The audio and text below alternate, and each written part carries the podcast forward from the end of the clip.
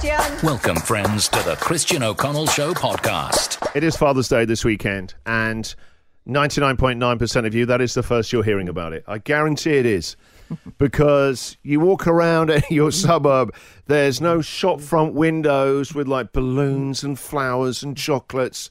You, maybe you might see something in the window of mm-hmm. Dan Murphy's or a mm-hmm. bottle shop somewhere by some whiskey or a slab of beer. Treat your dad to some beer this mm-hmm. weekend on Father's Day.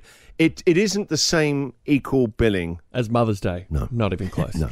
That is fair to say because Audrey normally has the, you know, the Parents' Day stalls at school where the kids get some money, you buy them a voucher, and they go and get you something. So what do they do mm. at school for Mother's Day? Aren't the mums sort of invited in for a special sort Oh, of we have a breakfast and morning tea. Yeah. Oh, wow. Oh yeah, home they ec- get like, used to get like a special presentation. Oh yeah, and the home ec foot students rub and like, everything. take half a day off and cook your scones. And sort and, your bunions out, cups shave them off.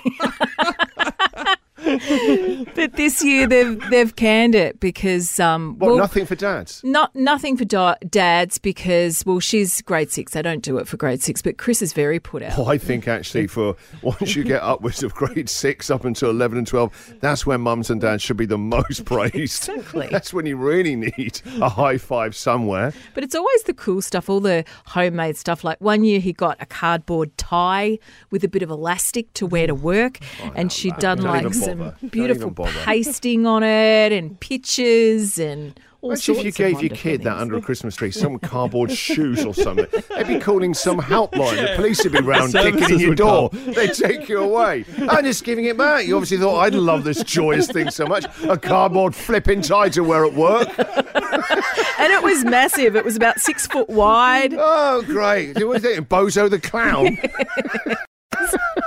Um, I've noticed that, uh, and I'd like everyone to keep their eye out for this. In your inboxes over the next couple of days, you'll see a lot of emails, like companies who email you anyway, newsletters you've signed up for without ticking that box, or you ticked that box thinking it said no, but you didn't check the small print where it says actually you were saying yes, gotcha.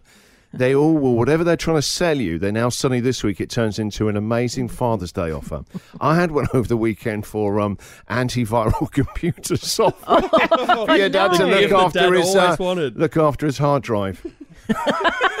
Can't make that out of cardboard. no, no, you can't. So, have a look in your inboxes. If you get any emails, uh, sort of Father's Day special, and then you see what it is they're trying to um, think is a great gift for Father's Day. I got one yesterday for the Pancake Parlor, offering for this Sunday only a two course set menu for dads. Oh, chef's table for Papa, please. Pancakes for appetizer, pancakes for entree.